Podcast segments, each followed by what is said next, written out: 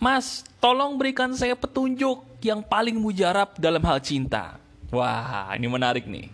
Halo teman-teman, ada saya kembali Aryan Surya, sahabat baik kamu dari Pagar Kehidupan. Ini udah waktunya di podcast ini kita ngobrolin masalah cinta. Jadi kalau kamu memang tipe tipe orang yang sedang mengalami kebuntuan gitu ya, terutama dalam hal asmara, baik dalam pernikahan maupun dalam hal pacaran atau makan kejombloan gitu ya. Nah, podcast ini nih, podcast ini seizin Tuhan insya Allah akan mengobati kamu. Ya udah, yuk kita langsung aja bahas. Teman-teman, sekarang kalau saya ditanya, ada nggak sih mas sebuah tips yang paling mujarab, yang tidak basa-basi gitu ya, yang sangat simple, tapi bisa mengobati percintaan seseorang? Jawaban saya ada. Gini, orang itu kalau bicara cinta unik ya, dia lupa bahwa cinta itu sebenarnya punya bapak dan ibu. Bapak dan ibu cinta ini loh yang akan kita bahas pelan-pelan yang saya ingin dengan podcast ini, kamu sudah bisa seharusnya merubah kisah percintaan kamu. Gini, cinta itu adalah anak. Dan cinta ini punya bapak dan ibu yang jarang dibahas orang.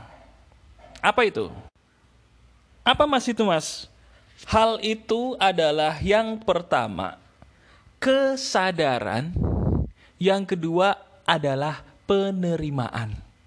Saya ulangi ya. Cinta itu adalah anak dari bapak ibu. Bapaknya adalah kesadaran, ibunya adalah penerimaan. Nah, ini kita bahas nih. Ini belum pernah dibahas di mana-mana nih. Kamu beruntung mendengarnya. Pertama kita bahas dulu bapaknya, yaitu si kesadaran. Kesadaran apa mas yang dimaksud mas? Kok mas Aryan bisa berpendapat bahwa cinta itu bapaknya adalah kesadaran? Maksudnya gimana? Teman-teman, kamu tahu gak sih bahwa yang namanya cinta itu memabukkan? Setuju ya? Kalau kata orang-orang zaman dulu, orang lagi jatuh cinta tuh makan kotoran ayam rasanya kayak coklat. Iya. Ucapan orang-orang zaman dulu itu betul juga sebenarnya. Maksudnya kadang-kadang kita lupa bahwa ketika kita jatuh hati kita itu seperti orang yang mabok. Gak jelas mana kiri dan mana kanan. Nah kamu tahu gak? Dengerin ucapan saya. Cinta yang tidak waras cinta yang terlalu memabukkan itu bukan cinta yang sebenarnya kamu cari. Saya ulangi cinta yang terlalu memabukkan ingat terlalu memabukkan yang membuat kamu jadi tidak waras, itu bukanlah cinta yang kamu cari. Cinta itu butuh kesadaran.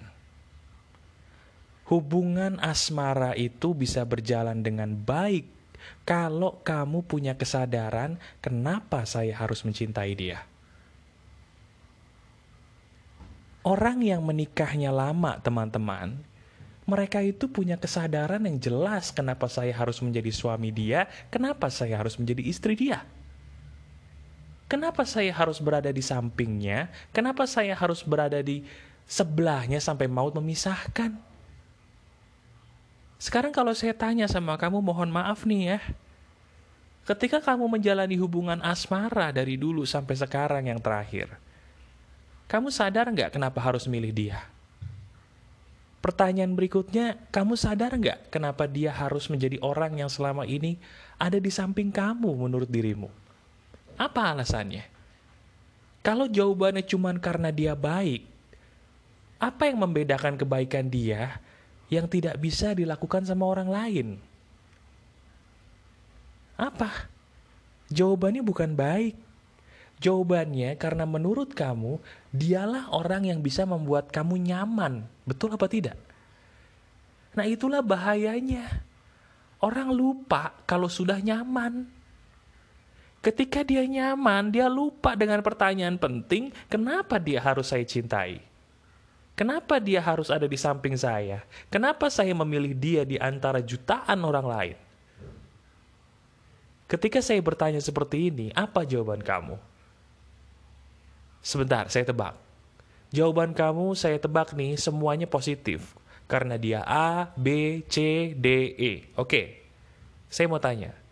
Kalau memang dia seperti itu, tapi dia meninggalkan kamu, berarti ucapan kamu itu semuanya sampah. Loh, kok gitu mas? Loh iya dong. Sekarang pikir pakai akal sehat logika sederhana. Ini buat yang pasangannya udah pergi ya. Kamu menyebutkan diri kamu mau bersama dia karena dia tuh orangnya sangat A, B, C, D, E yang mana A, B, C, D, E itu semuanya bagus. Kalau dia sebagus itu, kenapa dia sekarang gak ada? Kenapa dia sekarang pergi meninggalkan kamu? Oh, karena dia pergi dari saya karena sayanya yang aneh, Mas. Dulu tuh saya begini, saya itu begitu, saya itu banyak kekurangan sehingga dia pergi. Hey, orang itu nggak akan mungkin meninggalkan kamu kalau dia benar-benar cinta kepadamu. Nah, sekarang kita bahas ibunya. Ibu dari cinta adalah penerimaan. Tadi diri kamu bilang bahwa saya kehilangan pasangan saya karena saya dulu melakukan kesalahan A, B, C, D, E yang tidak bisa dia terima, Mas. Berarti itu salah saya, Mas. Dia pergi. Oke. Sekarang coba tanyakan dirimu sendiri. Apa sih kesalahan kamu? Semua kesalahan dalam hubungan asmara itu bisa diampuni kecuali dua hal. Yang pertama, apakah kamu selingkuh? Yang kedua, apakah kamu pernah memukul dia ketika berantem? Kalau bukan dua hal itu, semua harus diterima. Saya ulangi, kalau bukan dua hal itu, semua harus diterima.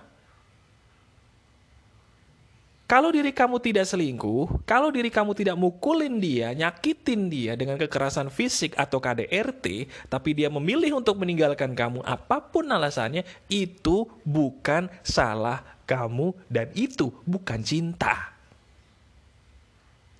Cinta itu penerimaan, teman-teman. Ada salah satu teman saya gini nih. Dia orangnya pemarah. Ini teman saya ya.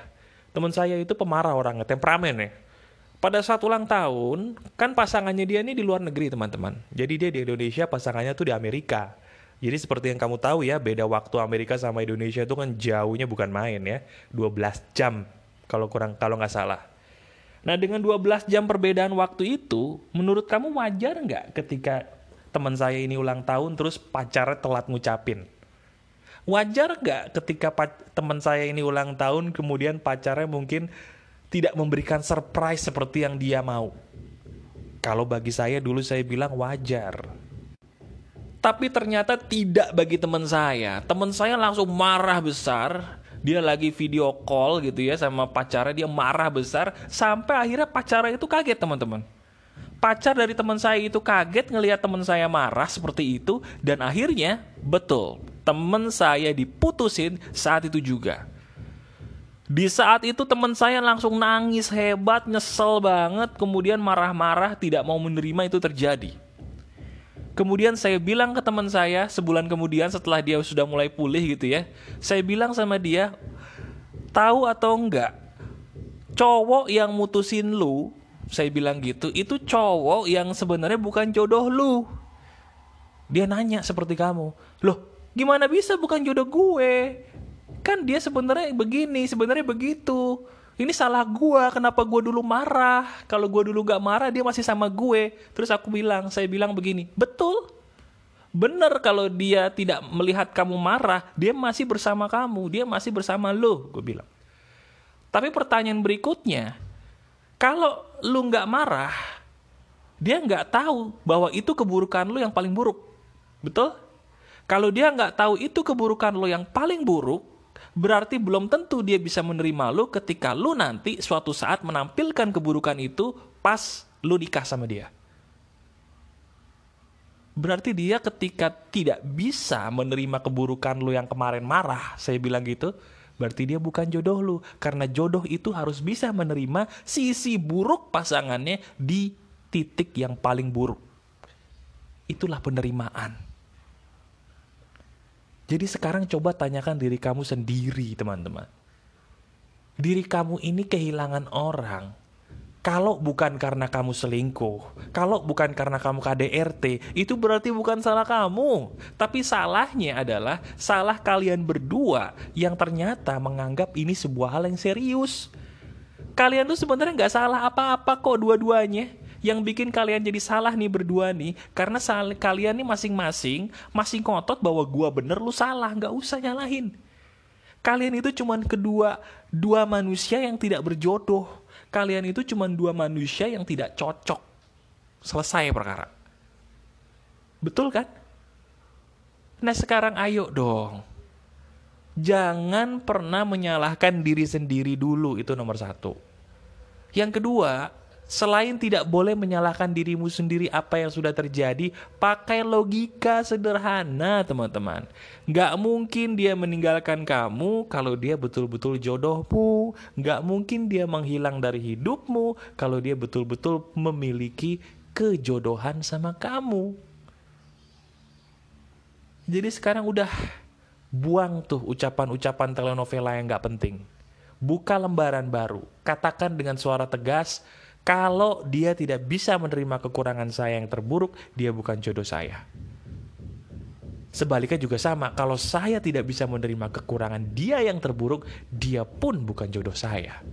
Jadi jodoh itu adalah penerimaan dan juga kesadaran di antara kalian berdua. Jelas sampai sini? Ya udah. Kalau kamu sudah jelas, sekarang renungkan isi podcast ini dan kamu praktekkan kebenarannya. Ini semua fakta. Selamat mencoba ya. Masih ada saya Aryan Surya, sahabat baik kamu dari Pagar Kehidupan. Selalu tetap keep the spirit, keep sharing, and keep loving. Bye-bye.